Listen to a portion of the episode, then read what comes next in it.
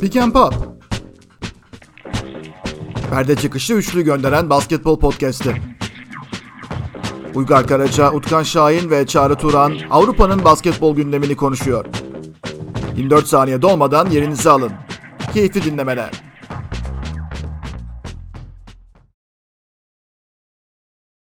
Pick and Pop'a hoş geldiniz.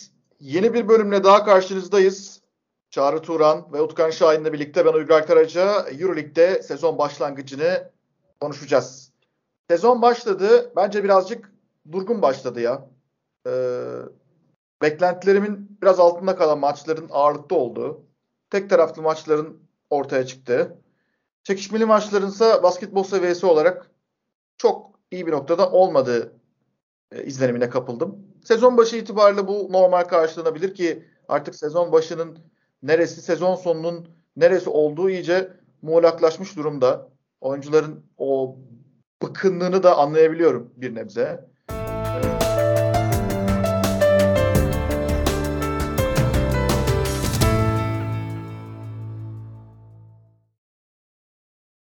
Evet Anadolu Efes ve Fenerbahçe bir tanesi iyi başladı. Bir tanesi kötü başladı diyeceğim ama galiba Fenerbahçe'de Beko'da o kadar iyi başlamadı. Ee, Bence ikisi de kötü başladı abi. Değil mi? Bence de. İkisi de kötü başladı. Baştan hemen öyle girdik ama yani galibiyet çok bir şeyi ifade etmeyebiliyor. Önce istersen e, daha az kötü olandan başlayalım. Fenerbahçe Beko'dan başlayalım. Kızıldız'a karşı Utkan İstanbul'da çok da ikna edici olmayan bir maç, çok da ikna edici olmayan bir galibiyet. Ee, Kızıldız'ın çok fazla eksiği vardı tabii ki. İşte Aaron White'ından tutun, Branko Lazic'ine kadar, e, Davidovas'ına kadar, ondan sonra Mike Zirvesi'ne kadar Hı. sakat ve Covid vakaları yüzünden çok eksik bir kadroyla geldiler. E, Fenerbahçe Beko'nun da eksikleri vardı. İşte Danilo Bertel yoktu, Marco Guduric yoktu vesaire ama ortaya çıkan basketbol ikna edici bir basketbol muydu? Bence değildi. Ee, bunu biraz detaylandıralım. Sen neleri eksik gördün her şeyden önce? Neler söyleyebileceğini az çok tahmin ediyorum ama e, beni yanıltacak mısın? e şöyle söyleyeyim. Sezonun ilk 5 haftasında mükemmel oynayan ya da çok iyi oynayan bir basketbol takımı düşünmek biraz fuzul olur. Hele böyle yeni kurulan bir takımdan bahsediyorsak. Yani bu takım yeni kurulmuş bir takım. O açıdan e, belki şey diyebilir insan bizi dinleyen. Ya bu kadar da eleştirmeye gerek yok. Bu takım daha yeni kuruldu. İsmi daha üçüncü maçı falan diyebilir. Açıdan doğru bir bakış açısı. Yani buna katılıyorum. Başka takımlar için bu söylenebilir. Sıkıntı Fenerbahçe'nin oynadığı oyun değil. Yani şöyle düzelteyim. Sıkıntı Fenerbahçe'nin formlu ya da formsuz olması değil. Ya da e, yaptığı plandaki e, henüz mükemmeliyete ulaşıp ulaşmaması da değil.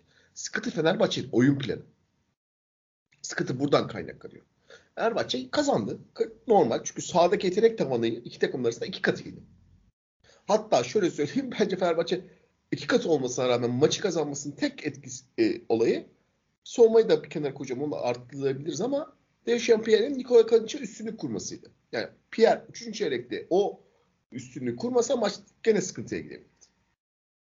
Bunlar başka nokta. Fenerbahçe'nin oynamaya çalıştığı basketbol yapısı Fenerbahçe'nin kadrosuna yapısına bakıldığımızda uygun değil. Ya bunu maalesef baştan beri bekliyorduk. Neden baştan beri bekliyorduk? Çünkü hep söyledik. Djordjevic 90'lar basketboluna aşık bir insan. Ama Fenerbahçe'nin kadrosu 90'lar basketbol oynayabilecek bir kadro değil. Yani şimdi ülke arasındasın. İyi kötü bin tane taraftar hızlı girmişsin. 14-0'lık seri yakalamışsın. Rakibi de arka arka top kayıpları yapıyorsun. Benzeri maçı aynı gün, aynı saatlerde Pile'de Olympiakos Baskonia ile oynadı. Çok benzer bir maçtı. Arka arkaya top kayıpları yapılan bir Baskona. Olympiakos'un tempo ile beraber yürüyüp gitmesi. Olympiakos sonra arkasına bakmadı. Vurdu geçti ki birisi Baskona yetenek tavanı olarak birisi Kızı Yıldız. E Fenerbahçe vurup geçemedi? Çünkü Fenerbahçe'nin yani alan paylaşım açısından lise takımı kadar problemleri var. Yani bir lise takımı gibiydi Fenerbahçe. Ya sahaya aynı anda e, büyük bütün hücum yükünü genellikle post top oynayarak sağlayan Dechampierre e, bir 4 numara olmayan normal pozisyonu 5 numara olan Yan Veseli ve e, sadece atletizmle üzerine kurabileceğiniz bir oyun yapısı olan e, ve oyun, yani tamam bir şütör ama oyunu da çok açamayan e, bir uzunla kurduğunuz zaman 5 numara bir uzunla kurduğunuz zaman sizin o alanı bulmanız imkansız. Ki bunların üstelik oyun kurucunuz da şut atamıyor. İşte nasıl bu alanı kurabilirsiniz? Nasıl alan açabilirsiniz? Nasıl penetre edecek, soğumayı dengesiz hale getirecek bir alan kurabilirsiniz? Yaratabilirsiniz. Yaratamadı Fenerbahçe. Yani gerçekten çok büyük rezalet. Yani gözlerimiz kanadı deyiminin e, sahada varoluş haliydi. Çünkü e, hiçbir şey yapamıyorsun. Şimdi insanlar diyecek ki abi Dekolo her maç böyle oynar. Oynamaz. Ama Dekolo bu so hücum planıyla kendi yeteneklerinin verimliliğine ulaşamaz. Çünkü alan yaratabilici bir yer yok. Oraya gitse e, son maçına 3 metre uzakta olan e, şey, savunduğu adamdan 3 metre uzakta olan bir adam karşısına çıkıyor. İçeri penetre etse 3 tane oyuncu olduğu için onların savunmacıları alan problemi yaratıyor. Haliyle Fenerbahçe bir akışkanlık yaratamıyor. Bu çok büyük bir problem. Ha, Fenerbahçe bunu nasıl çözebilir? Bir, bir an önce Yan ve seriyle e, neydi uzun? Bak gene gitti aklımdan. Olana Yok yok şey 5 numara o. Yeni gelen. Evet, e, Ha Booker'ı yan yana oynatmaktan vazgeçmesi lazım Fenerbahçe. Şimdi üçüncü çeyrekte alan açıldı. Neden açıldı? Ponlarla İsmet'e girdi. Oyuna girdi. Biri şut soktu. Biri dışarıda oynadı. Bir anda alan açıldı. Fark etmişsindir sen. Şimdi yan meseleyle e, Booker'ın yan yana oynaması özellikle böyle 20-25 dakika yan yana oynaması çok kötü bir plan. Giorgio için eğer bir şekilde bu takımda yolları bir şekilde yoluna koyacaksa bu plandan vazgeçmesi gerekiyor. İkincisi bütün bunlar olurken ya en azından 3 numarada e, Pierre'le oynama. Bir tane şütör koy oraya. Ya bir şey alan açmaya çalış. Gene oynatacaksan 5 dakika, 2 dakika, 4 dakika Juventus için saldıracaksan bunu yap. Üçüncüsü Fenerbahçe açık basketbol oynamak zorunda. Yani bu illa koş koşu dönsün oyun demiyorum. Ama mümkün olduğunca hızlı hücum etmek ve tempolu hücum etmek zorunda. Çünkü takımın bileşenleri buna uygun. Ya senin 5 numara olarak yetenekleri çok farklı olan ve Euroleague'de çok az bulunan özellikle pasör yeteneği Yan Veseli gibi uzun varken ve bu adam topu alıp sanki bir oyun kurucu gibi topla beraber driplik yapabiliyorken senin kalkıp işte set ucunun oturayım işte e, hücum süresini 24 saniyenin 23'ünü kullanayım 20 böyle bir şey olmaz. Yani bunu yaparsan deplasmanlarda yani çok kötü duruma düşer Fenerbahçe. Ve acilen bu plandan vazgeçmesi lazım. Ve e, dediğim gibi yani kötü şut attığın bir gün olur. İçeride kazılırsa kaybedersin. Dünyanın sonu değil. Ama dersin ki oyun planı mantıklı. E, bu oyun planı geliştikçe Fenerbahçe şu hale gelebilir dersin. Sıkıntı bu değil. Fenerbahçe'nin oynamaya çalıştığı oyun planı sıkıntı. Ve gelecek açısından gerçekten çok ümit kırıcı bir maçtı benim anlamda. Mesela bak sen şey dedin haklı olarak yani birisi kazandı birisi kaybettiği için daha az kötü olan bence daha az kötü olan Efes'ti. Yani Efes'in yani daha önceki podcastimizde konuşmuştuk. Sezon içerisinde çok dalgalı performans yaşamasını bekliyorduk. Tamam yani son şampiyonun 25 sayı farkla vurgun yemesi çok hoş bir şey değil ama gene de o takım oynamaya çalıştığı basketbol doğru bir basketbol planı. Fenerbahçe oynamaya çalıştığı basketbol planı ise doğru bir basketbol planı değil. Bekliyordum bunu. E, hatta e, baya baya e, düşündüğümden daha da dertli çıktın. E, o işte maalesef e, beklentilerle alakalı. Yani Djordjevic'in ismi ortaya çıktığından bu yana herkesin aklında zaten biraz böyle gri tonlarda bir beklenti skalası oluşmuştu. E, şimdi senin söylediklerin zaten bir sürü şeyi özetledi. Gerçekten bence berbat bir ilk yarı izledik. E, özellikle hücum performansı adına Fenerbahçe'den. E, Kızıldız'dan bir şey beklemiyordum ben. Hani tamam Adriyatik Ligi maçlarını izledim. Fena değillerdi. Ama orası Adriyatik Ligi yani Split'le oynamıyorsun. Ee, sonuçta elindeki dediğin gibi yetenek tavanı belli. Ee, ki Kızıldız'da da bence hani benim podcast'te konuştuğum işte Nikola Ivanovic oyuna girdikten sonra ilk 5 dakikadan sonra o 12 14-0'lık seriden sonra molası geldi zaten e, Radon için. E, Nikola Ivanovic girdi oyuna. Kuzmic girdi. E, biraz bir şeyleri değiştirmeye başladılar. Biraz e, maçın e, içine girmeye başladılar. Hani onlar ellerinden gelen her şeyi yaptılar ama elde zaten inanılmaz bir malzeme yok. Yani Nate Walters çok kötü başladı maça. Şimdi bütün bunlar elindeyken Fenerbahçe'nin orada farkı 20-25'e çıkarması e, gerekirdi. Fakat benim Fenerbahçe Beko'da mesela anlayamadığım şeylerden biri, e, daha doğrusu yadırgadığım şeylerden biri. Şimdi biz mesela Djordjevic e, gelmeden önce önceki koçları hatırlayalım. Obradovic'te ne vardı? Hiçbir şey olmasa bile Obradovic orada ayağa kalkar. Ondan sonra hiçbir dakika oturmaz. Yüzü e, artık bir yerde kırmızının ne kadar tonu varsa hepsine girer. Hani taraftar zaten bunları seviyordu değil mi? Hani basketbol insanları zaten bunları seviyor biraz da. Hani Obradovic'in yaptığı hamleler, işte çizdiği setler falan onlar ayrı bir e, kalem. Ama o kenardan verdiği enerji ayrı bir kalem. Mesela Kokoşkov biraz daha sakindi, biraz daha sessiz bir adamdı. Ama Kokoşkov da pek fazla öyle e, Djordjevic'le kıyasladığımız zaman duran biri değildi. Ben Djordjevic'i böyle dikkatle izledim. Ya Djordjevic çok uzun bölümlerde mesela maçı oturarak izliyor. Kötü bir şey değil. İlla ki herkes ayakta kalmalı, herkes koç oyunculara bağırmalı, yedeğine kızmalı falan. Bunu demiyorum. Bu yöntem meselesi ama şimdi kenardan verdiği enerjiye bakıyorum mesela. Neye kızdığına baktım, nelere kızdığına baktım. Hücumdaki verimsizliklerle ilgili herhangi bir kaygı taşımadığını gördüm mesela. Yani bu da bana senin de söylediğin gibi e, şunu düşündürttü. Hücum bir şekilde olacak. Hücum bir şekilde çözülür. Sorun değil. Önemli olan biz savunmada kolay basket yemeyelim. Mesela top kaybettik hücumda hemen geri dönelim. Çok çabuk bir şekilde. Mesela bazen böyle futboldaki gibi gegen press yaparsın ya kaybettiğin topu hemen kazanırsın. İşte Davşan Pierre iki tane hamle yapsa rakibi bozacak. Durduracak yani belki. Kötü hücumlarda. Ama baktım Veseli falan mesela ani hamle yapıyor. Biliyorsun onda vardır e, arada böyle çıkışları. Ani hamle yapıyor. Baktım Djordjevic hemen kızdı Veseli'ye. Hemen geri dön dedi yani. Adamı geri gönderdi. Ee, yani bu senin söyle yani 90'lar basketbolu muhafazakarlığı mı diyebiliriz yoksa bilmiyorum onun aklındaki basketbol aklı mı böyle? Yani bu jestleri mesela bir kere beni e, endişelendirdi Fenerbahçe ve bundan sonraki bölümüyle ilgili. Bunu kendisine sordum ben basın toplantısında. Yani hücumdaki e, durum ile ilgili ne düşünüyorsunuz? Yani bu sizi endişelendirdi mi dedim. Verimsizlik sebebiyle. Yok dedi biz zaten yeni takımız. Bunlar yavaş yavaş oturacak. Biz e, boş şutlar yarattık dedi. E, ama şutları sokamadı. Şutları soksak şimdi e, rahat bir şekilde kazanmıştık dedi. Bunlarda sorun yok dedi. Yani bunu bir problem olarak görmediğini söyledi. İsmet Akpınar dedin. E, İsmet Akpınar'ı da sordum. Yani İsmet e, oyuna girdikten sonra maçı değiştirdi bayağı bir. Alanı açtı. Acaba İsmet'in dakikaları konusunda e, bir tasarrufunuz olacak mı bu maçla ilgili veya bu maçtan sonra dedim. İsmet'in rolü bu dedi. Yani İsmet bunu oynayacak.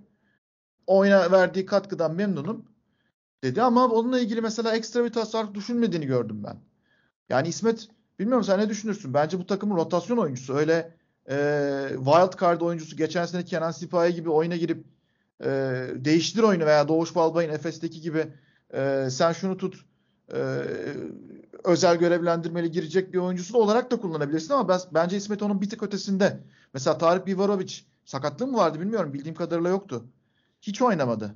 E, Efes yani Fener'in e, hücumdaki bu kadar verimsizliğine bu kadar bir şey üretemediği bölüme rağmen. Bu arada ikinci yarı biraz daha belki iyiydi diyebilirim. Yani en azından göze daha hoş geldi dışarıdan. İlk yarı çok kötüydü.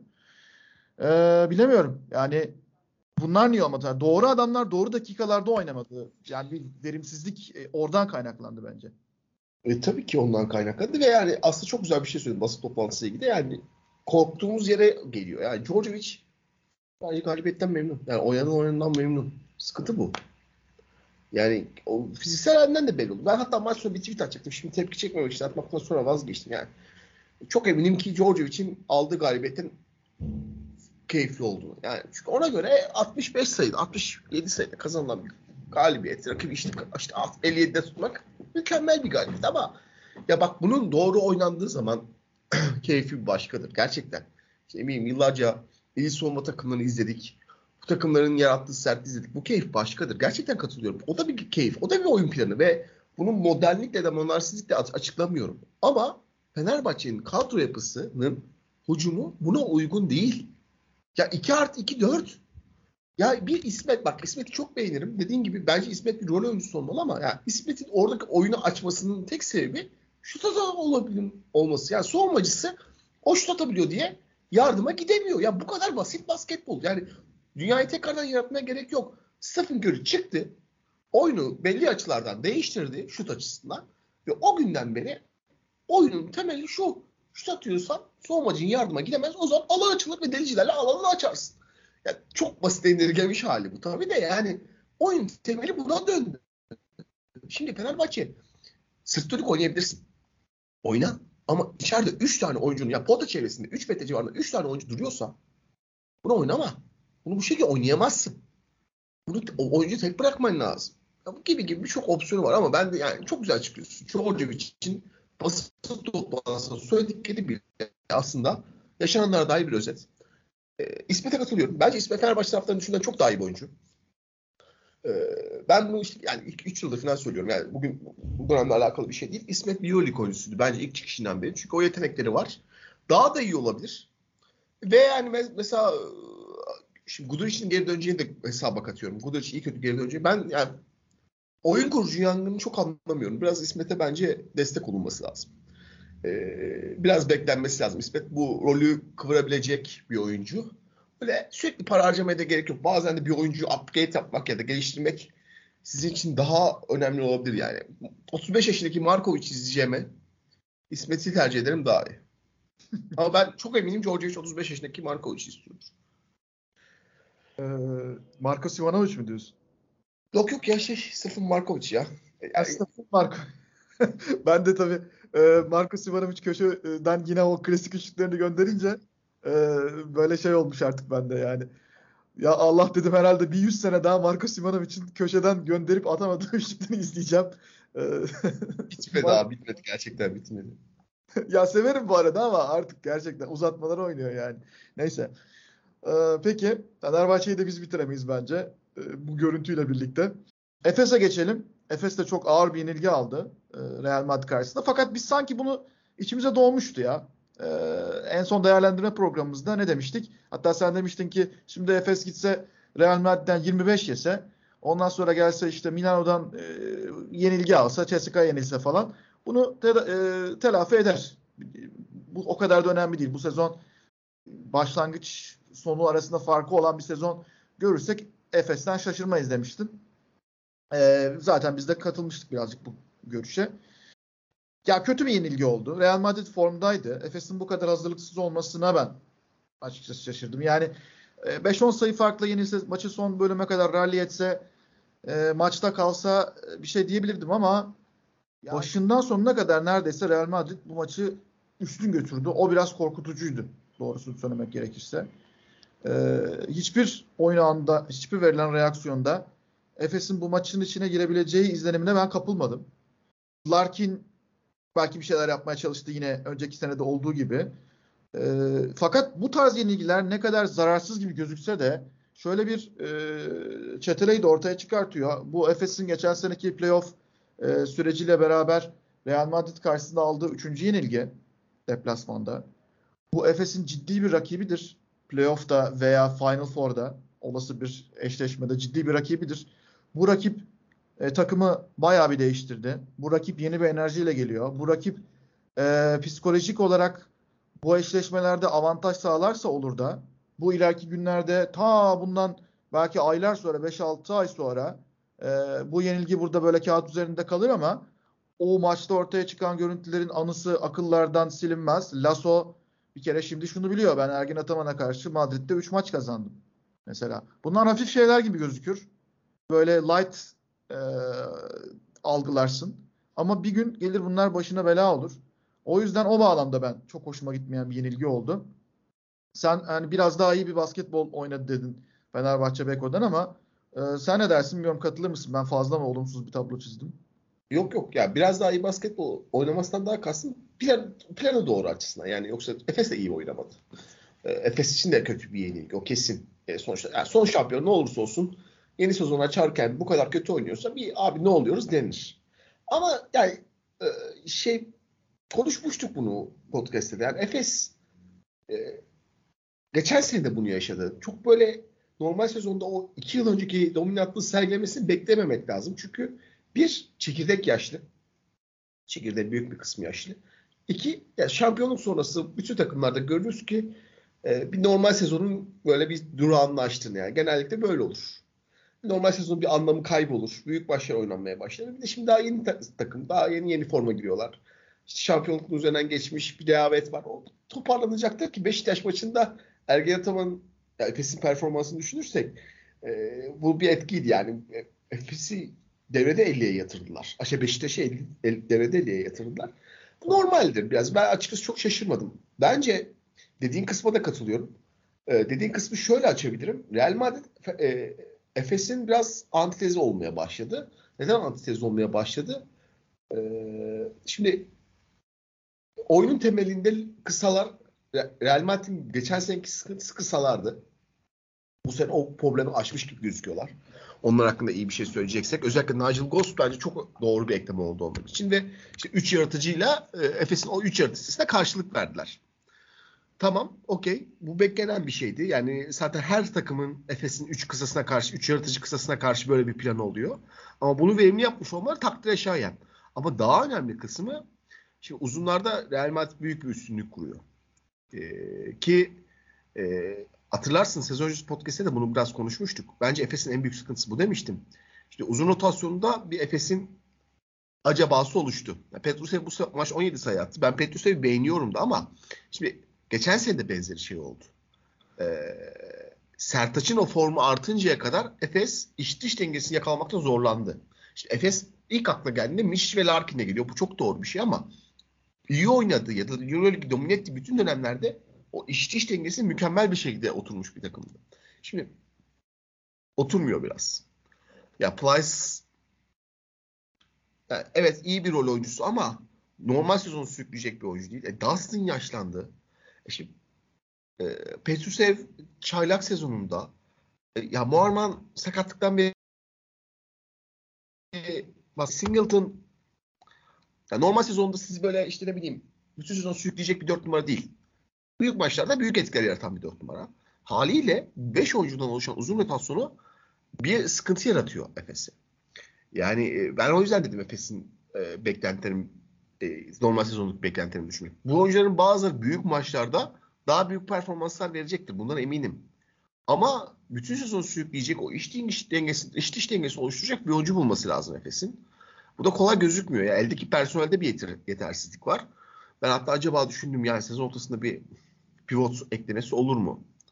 Ee, diye. Çünkü Efes'in buna ihtiyacı varmış gibi gözüküyor. Karşı tarafta çünkü şimdi bak e, Tavares çıkıyor. E, Poyer geliyor. Yani Avrupa'da en kalıplı iki uzun olabilir.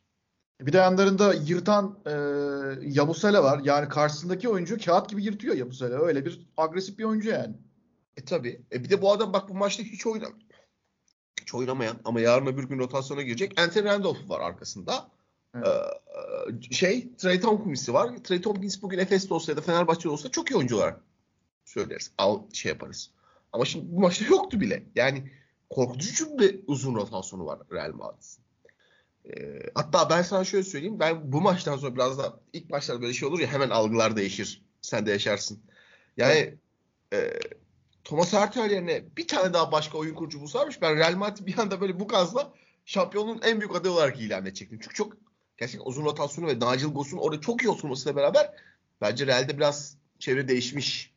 Bunu gösterdiler. Ha, yani gerçekten şeyde konuşmak lazım. Evet.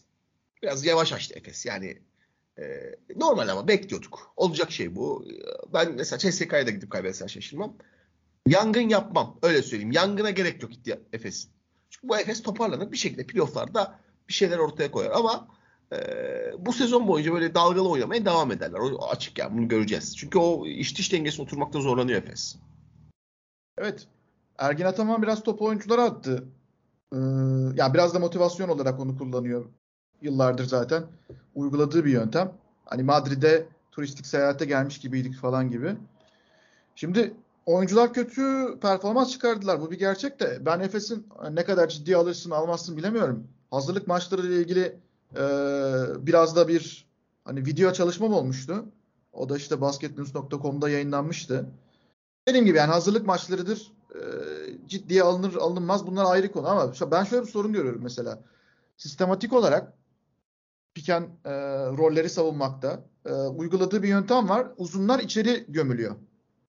Plyce de bunu yapıyor. Petrushev de bunu yapıyor. Belki biraz Dunstan o kendi yılların alışkanlığı gereği dışarı açılıp biraz topa baskı yapıyor falan. Şimdi bunun şöyle bir sorunu var. Vasilij Micic ve Rodrik Boboa e, pick and roll savunurken rakip gardı e, perdelerde çok agresif kontrol altına alabilen oyuncular değiller. E, takip edemiyorlar yani o topla giden gardı. Dolayısıyla uzun da içeri gömüldüğü zaman rakip gard bomboş kalıyor. Bunun faturasını hem o işte Panathinaikos maçında, e, Pavlos Yanakopoulos turnuvasında, zaman zaman Ulm maçında e, ve bu maçta da özellikle bu maçta da senin bahsettiğin gibi Real Madrid'in daha güçlenen guard rotasyonu karşısında çok gördük. Ve bu bir sıkıntı olabilir ileriki günlerde. Hani bu konuda da tamam oyuncu bireysel performanslar, sezon başı, başlangıç, rehavet, e, geçen seneden doymuşluk ne dersen de hepsi var. Ama sahanın içine girdiğin zaman böyle bir sorun da var mesela. Yani bunu nasıl gelişeceğini, bu konuda nasıl bir adım atılacağını, bunun bir sorun olarak algılanıp algılanmayacağını ben merak ediyorum. Benim şu anda gördüğüm en başat sorunlardan biri bu. Yani Petrushev'i ben de seviyorum. Şu ana kadar da Efes'in bence iyi performans veren bir eklemesi oldu. Ama savunmada sürekli pick and roll'lerde içeri gömülerek oynadığında rakip kart bomboş kalıyor. E, Plyce daha da beter oldu. Bu bir sorun. Ya bugün Avrupa basketbolunda, hatta bugün genel olarak basketbolunda bu ciddi bir sorun bence. E, en çok dikkatimi çeken nokta o oldu benim açıkçası. Efes'le alakalı olarak. Bence de doğru bir gözlem. Katılıyorum sana. Evet. Şimdi Efes'in kalan maçlarına bakalım. Yani kalan maçları derken. ikinci maçı Ceska'yla. Ondan Yok, sonra Değil mi abi bir takım? 34 hafta kaldı ama bilemiyorum. lig uzun bir maraton ama falan. Ee, Ceska ile İstanbul'da oynayacak. 5 ee, gün sonra Asvel ve Milano deplasmanları var. Yani. Evet. Dört, dörtte 1'de kalınabilir mi?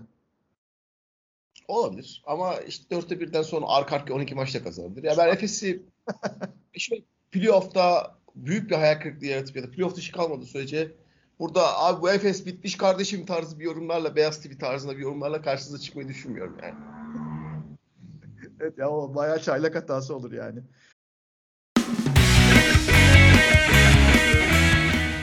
Haftanın çok önemli maçlarından bir tanesi Ceska Milano karşılaşması. Geçen senenin tınıları halen akıllardaydı tabii ki. Ve bizim yine e, ne yaparsa yapsın e, gözümüze giremeyen Milano Ceska karşısında bir galibiyet daha aldı. Basketbol kalitesi olarak hala doyurmayan, basketbol e, bugünün böyle tempolu, dinamik basketbolunun e, gereksinimlerinin arasındaki o e, kutuları hiçbir zaman e, tikleri atamayan ama e, istediğini yapan ve istediği sonucu da alan bir e, Milano gördük. Sen de beklemiyormuşsun açıkçası. Yok ben Milano'yu dediğim gibi yani son bölümde bahsetmiştik. Messina bu takımı ne olursa olsun kazandıran bir takım haline getirmeyi başarmış gibi gözüküyor. Ve ben en çok Milano'da galiba şunu sevdim Utkan. Mesela belli bölümlerde iyi oynamıyorlar ama oyuna giren oyuncu e, müthiş katkı veriyor. Yani biraz e, taşıma süre değirmen dönüyor. Yani değirmen duruyor sonra hemen su taşıyor. Mesela Devon Hall hemen su taşıyor. Değirmen dönmeye devam ediyor. Nikola Melli arada giriyor. E, suyu taşıyor. Bir şekilde devam ediyor. Shavon Shields hep orada zaten. O değirmenin kendisi. Yani ona su taşınacak. E, bir şekilde o su da geliyor falan. Yani bu devamlılığı ben sevdim. E, biraz kesik kesik gitse de Milano ile ilgili olumlu bir izlenim bıraktı bende. Bu sezonun iddialarından biri olduğunu düşünmeye devam ediyorum ben. Her ne kadar güzel basketbol oynadığını düşünmesem de. Ceska tarafını neyse sene yorumlardan sonra geleyim Ceska tarafına. Ya açıkçası ben Milano'dan etkilendim. Ee, hatta iki yıl sonra ilk defa Messina'ya e, artı yazar diye düşündüm. Bir dönüm Şimdi, noktası. Pick and evet, dönüm noktası. Evet. Ee, Çağrı'da yok ya hemen satayım onu. Ya şey e, şöyle söyleyeyim. E, çok çok iyi basketbol oynamadı Milano gene. Mükemmel bir basketbol oynamadı ama e, üçüncü çeyreğin ortasından hatta ilk çeyrek ilk yarıda CSK daha iyiydi. Ama üçüncü çeyreğin ortasından dördüncü çeyreğin sonuna kadar yani bir 15 dakika bir Milano takımından görmediğim bir şey sergiledi. Geçen sene de iyi sonma yapıyordu Milano. Yer yer dövüyordu. Ama CSK gibi bir takımı abi Richie, Shields, Melli üçlüsüyle bir dövdüler. Bak bir dinlenip dinlenip dövdü Milano. Ya ben bu kadar sertlik görmedim. Uzun zamandır Milano'dan. O kadar iyi dövdüler ki yani CSK hücumları bir yer artık Hackett'ın birebirlerine kalıyordu. Ve o yani dünyanın en anlamsız ucundan falan dönüşüyordu. O kadar dövdü Milano. Ve ha, o, o üçlüye bayıldım. Hatta yani tweet de attım o üçlüye bayıldım. Gerçekten. Ya Richie'den e, zaten şimdi burada hemen şey yapalım. Geçmişe referans. Ya Richie çok önemli transfer. Yine çok değeri bilinmeyen bir transfer ama bir de o sert futbolu benimseyen de bir oyuncu yani. Yanına Şilti koyuyorsun. O da sert bir oyuncu. Yanına Melli gibi basketbol aklı koyuyorsun. Ya ben, bak yemin ediyorum dördüncü çeyrekte Melli'nin bir tane yardım savunması vardı. Sigara içen bir adam sigara yaktım. Abi o kadar güzeldi yani yardım savunması. O kadar güzeldi yani. Ve çok bir anda o takım hali değişti. Neden o takımın hali değişiyor bir anda? Abi Sergio Rodriguez baktı etrafındakiler savaşıyor. Hemen şova başladı. E biliyorsun Sergio'yu. Biraz etrafını şöyle rahatlat. Biraz ona şey yap. Savaşçı insanlar koy. Bir anda şova giriyor ya. O şova girişti. Bir anda maç koptu gitti zaten. Yani bir daha CSKA ne dönüş olabilirdi ne Milano maçı bırakırdı. O açıdan o üçlüyü bulmak Şimdi yarın öbür gün bu üçlünün yanına Kyle Hines gibi oyuncu da koyabiliyorsun. Bu üçlüden birisini değiştirip. Evet. Bu çok büyük bir konfor ve ben şey düşündüm yani Milano'nun problemleri devam ediyor ama büyük maçlarda kolay yenilebilecek bir takım değil. Çünkü o üçlü gerçekten etkileyici bir üçlü. Fakat yani diğer taraftan da problemlerini de hemen söyleyeyim. Abi bu takımın hücumunu kim sürükleyecek? Yani bana mesela bu takımdan birisi sezonda 15 sayı atar her maç diyebileceğim bir oyuncu var mı? Shields iki maçın bir tanesinde atar. Ya atar ama Shields'i de kariyeri boyunca en büyük özelliği hücum olmadı. Yani evet hücum hücumda değerli bir oyuncu. Özellikle geçen sezondan beri takımı taşıyor ama o da çok böyle yani bir oyuncu değil. Ya şey bekleyecek. Devon Hall'la Jaren Grant'ın adım atmasını bekleyecekler. Anlıyorum ama işte o adım atılmazsa bu takımın hücumunu kim sürükleyecek sorusu gerçekten önemli bir sıkıntı olacak. Ee, benim kafamdaki sıkıntı o. Yani Milano'ya karşı. Yoksa normal sözünü sürükleyebilirler. Bir şekilde. Ee, ve beklediğimden daha bir Milano izledim. Yani İtalya Kupası'ndan çok daha hazır bir şekilde geldi. Bunda en büyük Euroleague'e iyi bir göre dönüş yapmasıydı. Ee, ama dediğim gibi ben çok etkilendim. CSK tarafı için ise biraz hayal kırıklığıydı tabii ki. Ee, ama konuştuğumuz problem. Yani bu takım neden Şivet'i aldı? Oyun kurucu almadı diye geliyor iş. Delemiyorsun. Delemediler abi. Yani bir ara şey gibi Aykut Kocaman Fenerbahçesi gibi yan pas yapıyorlardı sürekli abi. Sağ ver, al sola ver. Vardır ya bu e, driller şeyde antrenmanlarda, lig antrenman. Şey çıkardılar Utkan ya. Öyle bir şey yok Efendim? yani. E, hücum basketbol diye bir şey çıkardılar abi. Yani delmeye falan gerek e, doğru söylüyorsun. Ee, abi yani hiç adam eksiltemediler. Sürekli yan pas, yan pas, yan pas. Ee, yani abi Şengel'e oturmuyor hala. İki sezon geçti. Yani bir, bir sezon geçti gerçi de yani bir, bir ikinci sezonun başındayız. Şengel'i hala oturtamıyorlar ucumda. Ee, işte Clyburn daha Keseka daha iyi oynar kesin. Ama problemlerine dair bir şunu geliştirdik diye bir şey sahaya atamadılar. Bu da üzücüydü yani. Ben daha iyi bir CSK bekliyordum. Bir yandan da şey onlar için çok, tabii çok kritik oldu. Ee, Milton'un bitmek bilmeyen şanssız kaderi. Ee, ama ben, ben daha CSK bekliyordum açıkçası. izledin mi sen Netflix'te? Bandersnatch diye bir e, kendi hikayeni kendin seç tarzı bir şey vardı. E, Netflix yıl başında şeyi vardı. Neyse e, kendi senaryonu seçebiliyorsun ama seçtiğin senaryo ne olursa olsun işin esprisi o zaten. Geldiğin nokta aynı oluyor. Yani hangi yoldan gidersen git biraz kelebek etkisinde de vardır o. O filmde de var. Ya Milutinov da böyle ne yaparlarsa yapsın adam sakatlanıyor ikinci haftada. Evet. Durduramıyorsun. Böyle bir şanssızlık da var yani. E, gerçi çok ağır bir sakatlık değilmiş e, anladığım kadarıyla bu sefer. İyiymiş durumu yani. Ama yani geldikten sonra tekrar sakatlansa kim şaşırır? Kimse şaşırmaz herhalde. Yani. Evet. Grigonis... ya. Tam bir Gökhan'sın. Bugün Türk futbolundan e, örneklerle gidiyoruz abi. Evet. E, bakalım dur bakalım nereye götürecek bu bizi. Grigonis e, hiç kullanılamadı. Çok ayak kırıklığı yaşadım ben. Hiçbir şey yapamadı. Yani geçen sene bu kadar Euroleague'e bence damga vuran bir oyuncu olarak Marius Grigonis diye bir oyuncu Ceska. Ya ben şaşırdım ya. 40 numara Grigonis bakıyorum. Ya bu adam Grigonis mi ya? Bakıyorum 40 numara diyor. Ya acaba diyorum ya şeye yanlış mı geçtiler? E, grafiğe. Yo bakıyorum tipi de Grigonis. Nasıl Grigonis bu dedim yani. Hiçbir şey yapamadı. Ee, daha doğrusu oyun pozisyonu olarak da hiçbir şey yapamadı. Bu kadar bir yeni eklemenin bu kadar alakasız işin içine giremediği çok ilginç başlangıçlardan biriydi bence. Ee, Ceska'da kötü olan şeylerden biri oydu bence. Bence Grigonis orada biraz isme yeniliyor. Yani abi bir şekilde yanındakiler daha büyük oyuncular ya kariyer açısından konuşuyorum. Onun verdiği bir tedirginlik var ve o takım içerisindeki hiyerarşi, hiyerarşi, hiyerarşide bir sıkıntı yaşadı. Ama olmaz yani. Bu, bu ekleme e, belki şey sekan etkisi değiştirecek. O kelebek etkisi. E, ama bir şekilde onu çözmeleri lazım.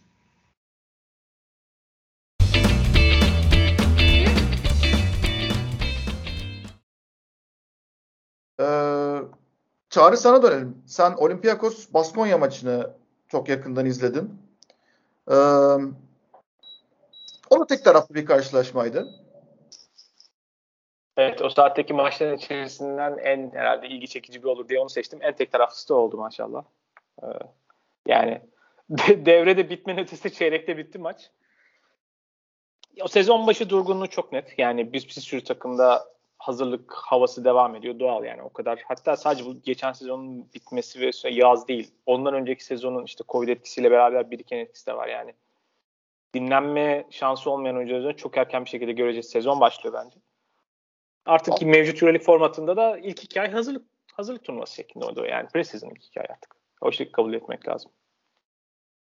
Öyle kabul etmek lazım mı gerçekten? Yani ama bir taraftan da burada aldığın yenilgilerin cezasını çekiyorsun. Yani var. Onu onu bazı takımlar kompanse edebilir, bazıları edemez. Yani Efes kompanse edebilir şu aşamada.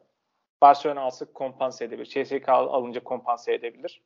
Baskonya için sıkıntı olabilir. Olympiakos için sıkıntı olabilir. Onların hedeflerine bağlı olarak. O yüzden biraz orta seviyedeki takımlar için daha riskli görünmüyor. Yani onların belki buradan bence belki fırsat galibiyeti olarak birkaç galibiyet çıkarıp örneğin geçen sezon Zenit biraz öyle başlamıştı.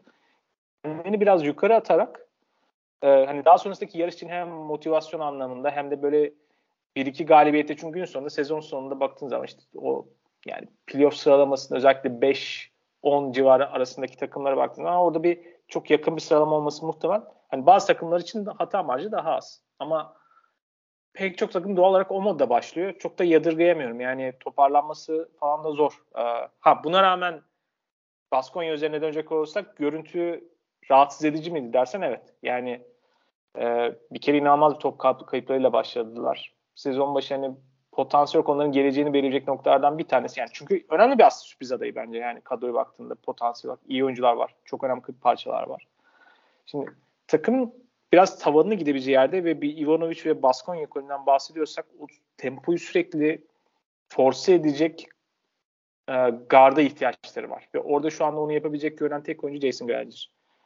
O da takımın geri kalanı yani bence sadece ona spesifik değildi. O da takımın geri kalanı gibi böyle çok dağınık gözüktüler. Herkes dağınık gözüktü bu arada yani çok ritimsiz gözüktüler. Yani ilk periyotta sanırım 10 top kayıpları vardı. Hatta bir ara bir 2-7-8 dakika bittiğinde top kayıplarından daha doğrusu oynanan dakikadan daha fazla top kaybı atılmış daha az sayı vardı. Yani o kadar facia başladılar. Devre sonuna kadar da o pek bir reaksiyon veremeden devam etti. Zaten ikinci yarıda da bir çok bir reaksiyon anlamadı.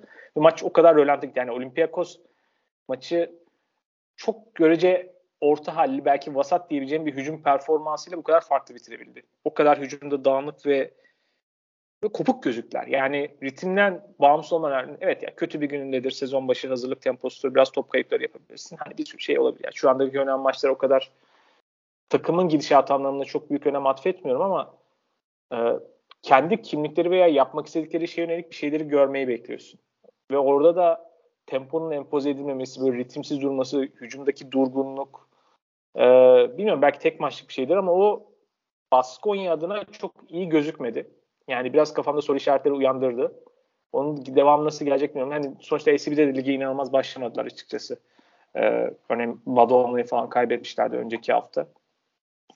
O yüzden e, bir onu takip etmek gerekecek yani gelecek haftalarda.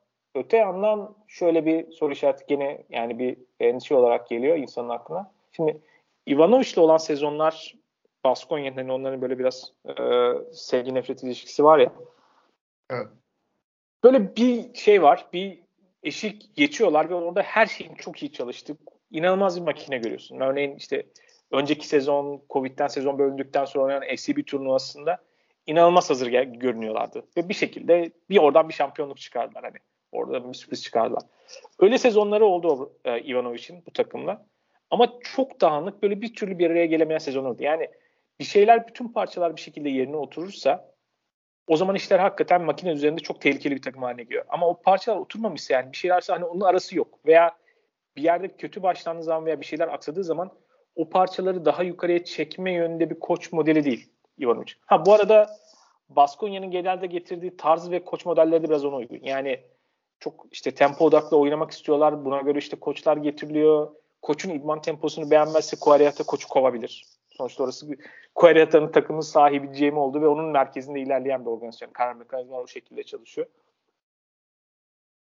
Ve bazı oyuncuların örneğin e, eğer gerçekten iyi parçalar varsa, iyi oyuncular varsa oyuncuların yapabildikleri pek çok şeyi taşıyabiliyor. Yani eksik kapatabiliyor ama bazen oyuncuları biraz yontmanız, işte bazı özelliklerini değiştirmeniz, biraz daha farklı şekillerde kullanmanız gerekirse Ivanovic'de o parçalar çok iyi çalışmıyor. Yani onu o ayarlamaları yapma odaklı bir koç değil. İyi kötüsünün ötesi. Hani biraz da o konuda daha geri planda bir koç. Görüntü eğer böyle devam ederse yani birkaç maç daha böyle olursa bu şey vardır. E, sezon ortasında falan böyle e, Kuareta'nın koç defterleri falan var. Böyle listeden alır çeker. Şu an Pedro Martinez'in hani dolu falan ama yani onun gibi böyle bir o yakın bir ekolden birini getirebilir sezon ortasında. E, hani biraz şu an fazla speküle ediyorum ama yani görüntü o kadar kötüydü. Biraz o havayı hissettim diyebilirim Baskonya adına. Ben tam onu soracaktım sana. Yalnız e, Pedro Martinez bir daha geri gelirse artık ben şey diyeceğim. Tamam kesin eminim ben simülasyonda yaşıyoruz falan diyeceğim yani. E, gerçekten artık baydı. Yani Pedro Martinez'e saygısızlık etmek istemem ama lütfen e, birazcık değişiklik zaten. Pera, Perasovic boşta olmasa Perasovic derdim de. Acı gerçek maalesef. E, Unix'ten de konuşacağız tabii. Ve Perasovic'in. Yani o takım Perasovic'in takımı mı, Hezonya'nın takımı mı e, çok anlayamadım ben ama e, onları konuşuruz. Yalnız ben de bu Duşko Ivanovic acaba bu sene gider mi elektriği aldım e, bu karşılaşmadan. Zaten o senin bahsettiğin uzun yıllar çok e, iyi dönen çarklar e, belli bir oturmuş düzenin hmm, Ivanovic'in Baskonya'dan gelen bir önceki ayrılık döneminde nasıl hiç işlemediğini, nasıl her şeyin bu kadar kötü olabileceğini e, çok iyi hatırlıyorum. Yani üzerinden epey bir zaman geçti. Hatta e, takımdaki artık e, o uyuşmazlık neyse ondan sonra Ivanovic'den sonra Jan Tabak geldi ki Jan Tabak o dönem deneyimli bir antrenör değildi. Zaten hala e, öyle büyük seviye bir antrenörlük kariyeri inşa edebilmiş değil kendisi. Yani takım 14-15 maç üst üste kazanmıştı. Jan Tabak'ın gelişiyle. Yani o Jan Tabak'ın gelişiyle alakalı değildi. Koçun Ivanovic'in gidişiyle alakalıydı bence. Ee, ben de Baskonya'yı tam beklediğimiz gibi gördüm. Yani ne bekliyorduk biz? Bazı maçlar çok iyi oynayan, rakibe hiç kazanma şansı vermeyen, her şeyin otomatik düzende aktığı bir Baskonya. Bazı günlerde ise bu kadar birbirinden kopuk parçalar nasıl bir araya gelebilir bu kadar e, uyumsuz bir şekilde diyebileceğimiz bir takım. Yani ne yapmaya çalıştığını ben Baskonya'nın o kadar anlayamadım ki maç boyunca. E, karşısındaki Olympiakos, Olympiakos'tan da belki biraz bahsederiz ama yani ben kendi izlenimlerimi aktarırım ama Olympiakos böyle müthiş bir e, başlangıç yapmış gibi gözüktü. Ki sen de söyledin zaten bunu. Pek de o kadar değillerdi aslında. Ha, biraz teniste olur bu. Yani teniste sen o kadar kötüsündür ki karşındaki rakibin vay be dersin yani. Karşıdaki rakip baya baya geliştirmiş kendini dersin ama pek de öyle değil e, Olympiakos'un tarafında. Baskonya bitirmeden önce bireysel performanslarda mesela yazı kasıp kavuran Simone Fontecchio'nun ki geçen sene de çok iyi maçlar çıkardı. Ee, sahadan silindiğini gördüm ben. Hiçbir şey yapamadı. Ee, en iyi durumda olan oyunculardan biri Matthew Costello. Ee, işte Giedraitis de çok dağınıktı. Ee, belki en fazla sayı atmış gibi gözükebilir ama e, özellikle ilk yarıda maçın koptuğu bölümde asla toparlayamadı. İşte orada hani bir Wade Baldwin e, durumu son anda belki takımın düzenini bozmuştur diyeceğim ama yok pek kişilere bağlı bir durum değildi. Yani kim girse kötü oynuyordu çünkü. Artık bir yol yorgunluğu mu var ki İsmail Ligi daha önce başladı. Senin de söylediğin gibi Juventus'a yenildiler. Ee, biraz bir moral bozukluğu, biraz bir dağınıklık, bir e, dezoryantasyon bir durum var.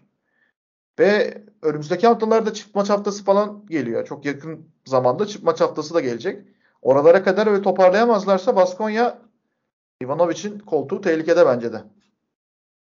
Olympiakos biraz ya 1 ve 0 takımı. O yüzden hani hangi gün ne geleceği belirsiz. Hani biraz e, o varyansın bu kadar e, çabuk bir şekilde ortaya çıkacağını veya ters olacağını düşünüyorum. Şimdi Olympiakos'un elindeki kadronun tamam çok belli. Yani bu arada hani biraz iyi görünmüş olabilir ama geçen sezonki takımına çok benzeri bir durum. Yani iki tane oyuncu sakatlansa bu takımda bayağı zorlanırlar. Yani çok geçen sezonki takıma çok benzeyen bir görüntüler. Yani hani iyi mücadele edecekler. Bir şekilde çoğu maçta böyle tuhaf bir şekilde rakibi rahatsız eden o tempoyu bayağı bir düşürerek hani onları biraz yörüngeden çıkarma potansiyeli olan bir takım ama yok yani siz hani siz kendi oyununuzu oynarsanız onlara çok net bir şekilde üstün geliyorsunuz. Şimdi mesela Fontecchio'nun çok da top kullanmadı. Yani sanırım bakayım evet yani 7 tane şut kullanmış. Mesela Fontecchio tabii bazı oyuncular öyle çok baskın karakter değil. Fontecchio'da sizin topu hazırlamanız lazım. Çünkü o zorlayan bir, bir oyuncu değil. İyi şutunu iyi seçen bir oyuncu. Yani mesela onlar pozisyon hazırlama konusunda çok çok efektif olabilecek bir yapı ve kültüre sahip bir takım Baskonya ve e, Ivanovic ekolü. Mesela onlar falan da yoktu. Yani genel olarak çok ritimsizlerdi. Böyle çok ağır tempoda ilerliyordu her şey. Bahsettim yani o endişe verici gerçekten. Olympiakos tarafında da şu o, görüntüde bana guard rotasyonları çok genişmiş gibi geldi ve sezon içerisinde bundan bence bayağı faydalanacaklarmış gibi geldi. Spanolisiz bir sezona girildi. Ee, bunun artı ve eksi yönlerini zaten konuştuk. Yani artı yönlerini daha çok konuştuk galiba. Artık e, hani Spanolis'le olabilecek şeyler belliydi. Spanolis'in verebileceği şeyler belliydi. Ee, biraz gecikmiş bir karardı galiba ama Olympiakos artık yeni bir başlangıcı e, yaptı bu sene. Akıllı transferler de yaptılar. Ee, ön bakış programımızda bunları değerlendirmiştik. Tyler Dorsey, Thomas Walkup e, farklı tipte iki tane guard ve birbirini tamamlayan oyuncular. Yine o geniş rotasyonda Sulukas e, bench'ten geldi. Gayet iyi devreye girdi. E, ben geçen sene de Yannulis Larentzakis'i beğeniyordum. E, bu sene de yine çok top kullanmayan ama bununla da mutlu olan e, takıma enerji konusunda bench'ten iyi katkı verebilecek zaman zaman e, bir impact oyuncusu olarak bir anda maça girip e, maça reset atılmasını sağlayabilecek bir oyuncu olarak ne bileyim bir savunma yapar, bir top çalar. İşte e, belki basketi bulamaz ama bir 3 sayılık oyun dener. E, faul alır falan. Böyle bir oyuncu tipi olduğu için e, guard rotasyonu önemli bir avantaj gibi gözüküyor. E, bir de Shaquille McKissick'in e, işte atletizmini de tabii burada e, unutmamak lazım. Ki bence bu guard rotasyonunun belki skor üretimi anlamında en verimlilerinden biri gibi gözükebilir ama daha e, fundamental bir taraftan baktığın zaman hani biraz daha zayıf kalan e, bir parçası. E, onun dışında genel olarak iyiydi Olympiakos. Yani savunmaları çok iyiydi. E, Mustafa Fal'in gelişimini yani Telekom günlerinden bu yana ilgiyle izliyorum. Hasan Martin sakatlanması kötü oldu. Geçen senenin en iyi oyuncularından biri. Olympiakos'ta. Ama çok ciddi bir sakatlık değilmiş galiba. Barzokas öyle demiş maçtan sonra. Çok ciddi bir sakatlık olmasını beklemiyorum demiş. Karar vermek için erken. Olympiakos iç saha maçı bu kadar dağınık bir baskı oynamarken bir şey demek zor. Ama e, herhalde Livio Jean-Charles'ın e, Utkan'ın favorisi model bıyığı dışında e, olumsuz bir şey yok gibi gözüküyor şu an için Olympiakos'ta. Olympiakos'un hani kadrosunun derinliği biraz e, ha tabii çok lig oynamadıkları için o ondan biraz kompanse edebilirler. Tabii sonuçta biraz kadroda biraz da yaşlı oyuncular hala var yani. E, Sulukas, Papa Nikola, Printez şimdi bunlar görece aslında yaş olarak çok çok yaşlı oyuncular değil. Hatta özellikle Sulukas ve Papa Nikola ama sanki böyle anormal yıpranmış oyuncular gibi yani. Yani biraz onu hissediyorsunuz artık o enerjiye sahip olan oyuncular değil. Gerçi Papa Nikolao birkaç pozisyonda böyle bir, birkaç sene öncesinden görüntüler veren spektaküler hücumları oldu ama yani artık oyuncular onlar değil. Yani onlardan o kadar uzun süre en azından yüksek enerjili performans almak mümkün değil. Ama guard rotasyonu ile ilgili bir artısı var. Yani bazı maçlarda onları daha tepedeki takımları e, zorlarken bulmamızı sebebidir. Hepsi farklı oyuncular yani. İşte Tyler Dorsey çok daha şut odaklı ve skorer bir oyuncu olarak öne çıkar. İşte Thomas Walkup biraz daha oyunu dengeler, kontrol eder. Lucas her şeyi biraz yapar. Hani skorla beraber oyunda dengelerken hani bunları böyle farklı ikililer olarak bir arada kullanabilirsiniz yani sürekli olarak. İşte Shaq McKissick biraz daha delici oyuncu olarak devreye girer derken hani bunların hepsini de bir arada aşağı yukarı böyle birbiriyle kombine edebilirsiniz. Hani orada da biraz Barzokas'ın eline düşüyor iş. Eğer hani bir şekilde bu kombinasyonlardan maçlara göre e, farklı iyi doğru ikilileri mesela bulabilirse doğru zamanlarda oradan da onlar için bir artıya çıkma yolu var. Ama derinlik potansiyel konuların önü çok tıkayabilecek bir durum. Yani bu kadronun iki tane oyuncu sakatlandığı anda e, bayağı hani e, zor durumda düşer. Hani 6-7 oyuncuyla falan böyle maçları çıkarmaları gerekecek. O da çok zorlayabilir onları. Evet. 75-50 ile kazandı Olympiakos. Pire'de skoru en son söyledik ama e, çok profesyonel bir programcı olarak e, sonuçta sanıyorum Baskonya'nın da unutmak istediği bir maçtı. Hızlı hızlı geçelim şöyle ilk maçları. Ee, hayırlı uğurlu olsun diyorum. Coaching Challenge uygulaması yani koç itirazı uygulaması devreye girdi. Ee, Euroligimiz. Ee, mükemmel bir şekilde devreye girdi. İlk uygulanması e, biliyorsun e, Unix Zenit maçında oldu. Takip ettin mi süreci? Evet, evet Perasovic yaptı. Ben de onu söyleyecek. Perasovic yaptı ilk. Heh. Ama o yanlıştı biliyorsun. Evet evet evet. evet. yani Euro... Şaşırdın mı? hiç şaşırmadım yani. Ama ama şöyle bir sorun var orada. Ya öyle bir şey oldu ki Utkan. Şimdi önce olayı anlatalım. E, top dışarı çıktı. Perasovic yani ve ilk yarının sonundaydı galiba. Yani son iki dakika değildi. Perasovic itiraz etti.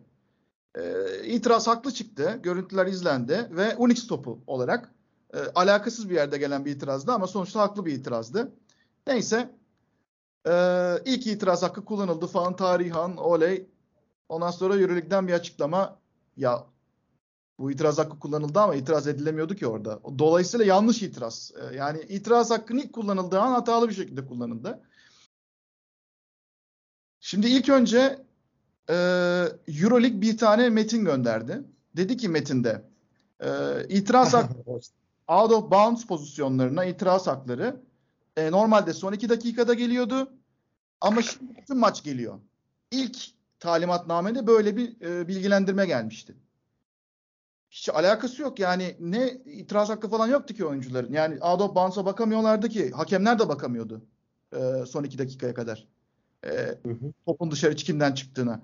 Sonra bir bilgilendirme daha geldi. Dediler ki pardon yanlış bilgilendirdik.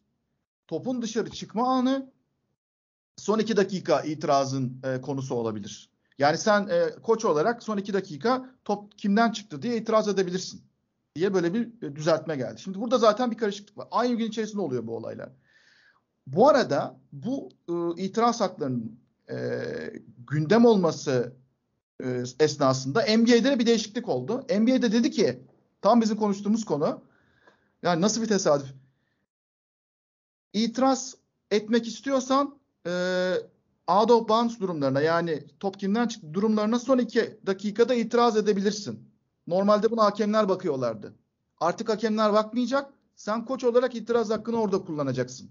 Eğer kullanmak istiyorsan. Yani NBA Euroleague'in tam tersine e, koç itiraz haklarını sınırlayan, biraz daha düşüren bir uygulamaya geçti. Euroleague e, o hakkı daha yeni getirmişken.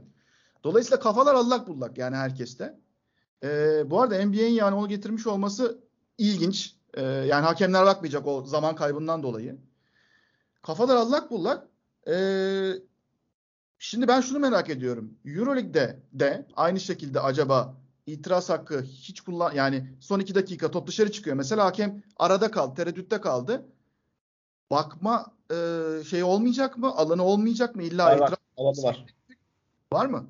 Üç hakemden e, ikisi işi yapamazsa e, var. Yani o zaman tam arada çorba bir şey oldu şu anda bu itiraz hakkı meselesi. Yani özellikle dışarı çıkan toplarda çünkü koçlar da itiraz edebiliyor. Evet. Hakemler de bakabiliyor. Evet. Mesela NBA'de şu anda hakemler koçlar itiraz etmese bakmayacak. Son iki dakika.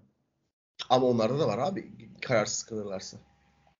İşte bakmayacaklarmış. Hayır bak şeyde karar vermezlerse ne olacak? Biri farklı biri farklı söylerse ne olacak? Ee, ilk anda verilen herhalde karar Ama bu. işte yok orada şey oluyor. İki hakemin karşı karşıya gelirse maçın baş hakemi ya da üçüncü hakemin kararı makul olur. Ee, kural gereği yani şey kuralı gereği. Ee, şimdi bazen bu durum geliyor. Üçüncü hakem de görmüyor da maçın baş hakemi şey yapıyor. Ya maçın baş hakemi kesinlikle ben gördüm derse sadece o zaman gitmiyor. Orada vardır gitme şeyi de çok nadir olur. Yani orada çünkü biraz daha hızlandırmaya çalıştıkları için ben gördüm diyorsa bir tanesi kabul ediyor hakemlerden. çok inatlaşmıyorlar. Birbirine İşte düşman değillerse. Öyle olacak. Unix kazan maçının en çok konuşulan noktasında bu olması. Ee, bu arada değil.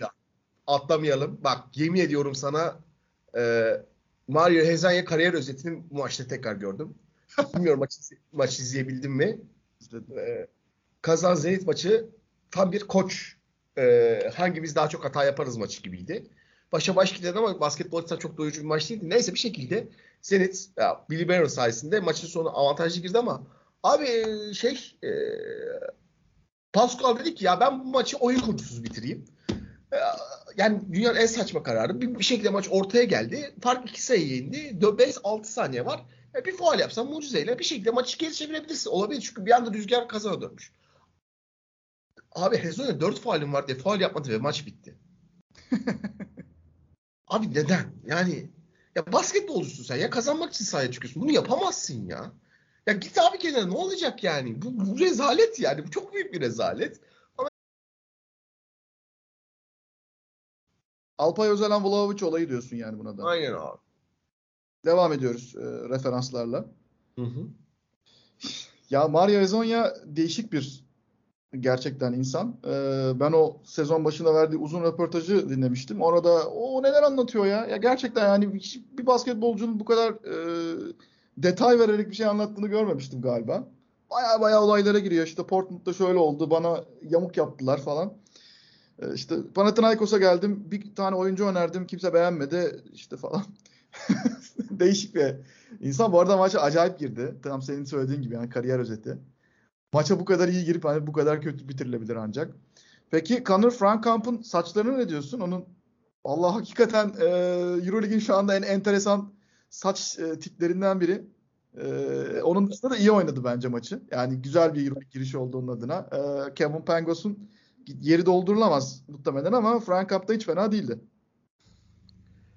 Yani ben bir daha bu memlekette Euro şey Dünya Şampiyonası 2001 miydi? 2002, 2002 Dünya Şampiyonası'ndaki 12 dev adam saçlarını görmeyiz. Bu acıyı bir daha yaşamayız diye düşünüyordum. Ee, Kanır Allah razı olsun bize bu acıyı tekrardan yaşattı. Tam onun tipiydi. Yani o, o, o milli takımın yanına böyle Photoshop'la koy mesela şaşırmazsın. Ee, öyle bir halde. Ben Kanır'ı e, Twitter'da konuşulduğu kadar beğenmedim açıkçası. Hmm. E, iyi girdi. Ee, ama karar verici olarak mesela birinci karar verici yapar mıyım çok emin değilim. Tabii yani Zeytin de büyük ihtimal birinci karar vericisi değildi. Oraya aslında şey düşünüyorlardı. Amerikalı gardı düşünüyorlardı ama e, biraz biraz bana yavaş karar veriyormuş ve e, biraz fazla özgüvenli geldi ama iyi oyuncu, iyi şütör. O kesin. Okey. Rüzgarın tersine e, yol aldık burada. Conor Frankamp'ı o kadar beğenmeyerek yine farkımızı ortaya koyduk.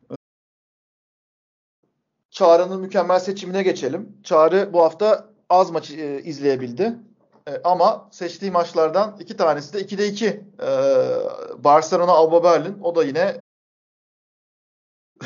son derece çekişmeli. E, Alba Berlin'in müthiş mücadele ettiği ama sonunda 96-64 ile e, yenilmekten kurtulamadığı bir karşılaşmaydı. Gönül isterdi ki Alba Berlin'le başlayalım ama e, çok net bir galibiyet oldu ya. Yani Hani ben Alba Berlin'den bu sene artık bunda bu 30'lukları görmek istemiyorum. Ama galiba görmeye devam edeceğiz. Fakat şunu söyleyeyim. E, Çağrı e, senin görüşüne başvurmadan önce. Sanırım Barcelona izlediğim bu hafta izlediğim en iyi takımdı. Yani Alba Berlin'den bağımsız söylüyorum. E, setleri, set modelleri, geçen seneden devam eden şeylerin daha da mükemmelleştirilmiş olduğu, geçen seneden olan bazı şeylerin devamlılık olarak değil de bir seviye yukarı çıkma konusunda setlerin komplikasyonu ve uygulaması babında e, çok olgun bir Barcelona gördüm ben. Yani bu sene Final Four'un hatta finalin şimdiden benim için en önemli favorisi. Alba Berlin maçından bağımsız söylüyorum dediğim gibi. Yani maç seçiminde tabii Euroleague'in muhteşem yayın program planlamasında etkisi var. Yani başka alternatif olmayınca biraz buna kalıyorsunuz. Tabii Olympiakos maçı ilk devrede bitince biraz çabuk geçtim bu tarafa. Barcelona yani Alba Berlin'le ilgili çok konuşacak bir şey yok. Çünkü bence onlar için gösterge olacak bir maç da değil. Ee, çok farklı bulmadım onları geçen sezonlar ama e, geçen sezonda mesela Barcelona onlara ters gelmişti. Yani içerideki maçta falan çok farklı kaybetmişler. Ya, Barcelona onlar için fazla disiplinli bir takım. Onlar için böyle biraz daha savunma disiplini, oradaki detaylara önemi az olan takımlar olacak ki onları oradan biraz vurabilirler. Ters yapsınlar. İşte o te, o yarı saha tempolarıyla onları böyle biraz e, zora soksunlar. Barcelona hiç onları onlara çok ters bir takım. Yani nadir olarak onlar çok ters takımlardan bir tanesi. Hani o yüzden o tarafla ilgili çok da e, fazla çıkarım yapmaya gerek yok. Barcelona tarafında şimdi bu halihazırdaki eski 3 sisteminin e, özellikle de hücum hem hücumda hem savunmada ama özellikle de hücumda biraz zaman istiyor. Yani işte oradaki alan paylaşımı zamanla. Mesela Sertaç Şanlı özellikle ilk yarıda biraz o hücum temposuna onların istediği yapıdan biraz daha farklı duruyor. Yani biraz fazla heyecanlı görünüyordu, tez canlıydı. Bazı yerde acele ediyordu vesaire falan ve o e, alan paylaşımına işte sahadaki yer paylaşımı konusunda çok iyi gözükmedi. İkinci mesela daha iyiydi o da ama bunun gibi faktörlerde o biraz zaman alan bir sistem. Yani mesela tüm e, pek çok sahadaki aksiyon özellikle yarı saha hücumlarında 5. viteste oynamıyorlar. Yani bazı aksiyonların işte önce tamamlanmasını bekliyorlar. Zamanlamayı seçmeniz çok önemli. Hangi anı o e, bir anı beklemeniz gerekiyor. Bazen bir oyuncunun bir yerden çıkmasını, geri dönmesini veya bir handoff'un başlamasını ki sizin diğer taraftaki aksiyonla başlamanız için. Hani 5. Evet. viteste yapmıyorlar her şeyi. O yüzden de onları da öğrenmek biraz zaman alıyor bazı oyuncular için. Örneğin Nigel Hayes de mesela çok alan paylaşımında iyi gözükmedi. Sertaç Can'la orada çok iyi gözükmedi. Ama diğer taraftan bakınca pek çok parçanın mesela onlar için özellikle sezon içinde bu sezon öncesi eklediği parçanın ne kadar doğru potansiyel olarak doğru parçalar olduğunu görebiliyorsun. Sertaç Can örneğin savunmada diğer oyuncuların vermediği bazı şeyleri veriyor. Bir 5 numara olarak. Mesela oraya çok çabuk uyum sağlamış. Yani doğru yerde bulunması, diğer arkadaşlarını yönlendirmesi, alan paylaşımı 5 numara olarak mesela orada çok hemen oraya adapte olmuş gözüktü ve onların için kıymetli bir parça. Ee, Nigel Hayes'in bir şekilde oradaki parçalara nasıl oturacağını çok rahat görebiliyorsun. Yani belli noktalarda top kullanması, onun bir yarattığı tehditlerin üzerine bir şeyler inşa edecek o bariz yani. Bu maçta çok fazla öne çıkmadı ama onun üzerine bir şeylerin konacağı kesin. Yokubaits'in hem fastback'li tempoyu e, force etmesi hem de set hücumundaki deliciliğinin çok çabuk bir etkisi görünüyor. Yani orada kesinlikle onların eksik, onların biraz eksik olduğu ve oradaki e, çeşitlilik katacak bir parça olarak hemen oraya adapte olacak ve fark yaratacak bir parça olması çok net gözüktü yani. O yapıyı hazırlamışlar ve o yüzden orada net bir eksik olduğu için o mesela oraya hemen uyum sağlamış durumda. Ama örneğin Sertaç Canlı veya Nigel Hayes'in durumunda e, o kadar eksik bir parça değildi. Onlar biraz zamanla oturacak diğer şeylere göre. Ama gene mesela onların yapısında eksikliğini gittik, gördükleri bir yapı, bir parça mesela oldukça umut verici gördüm. Laprovitola.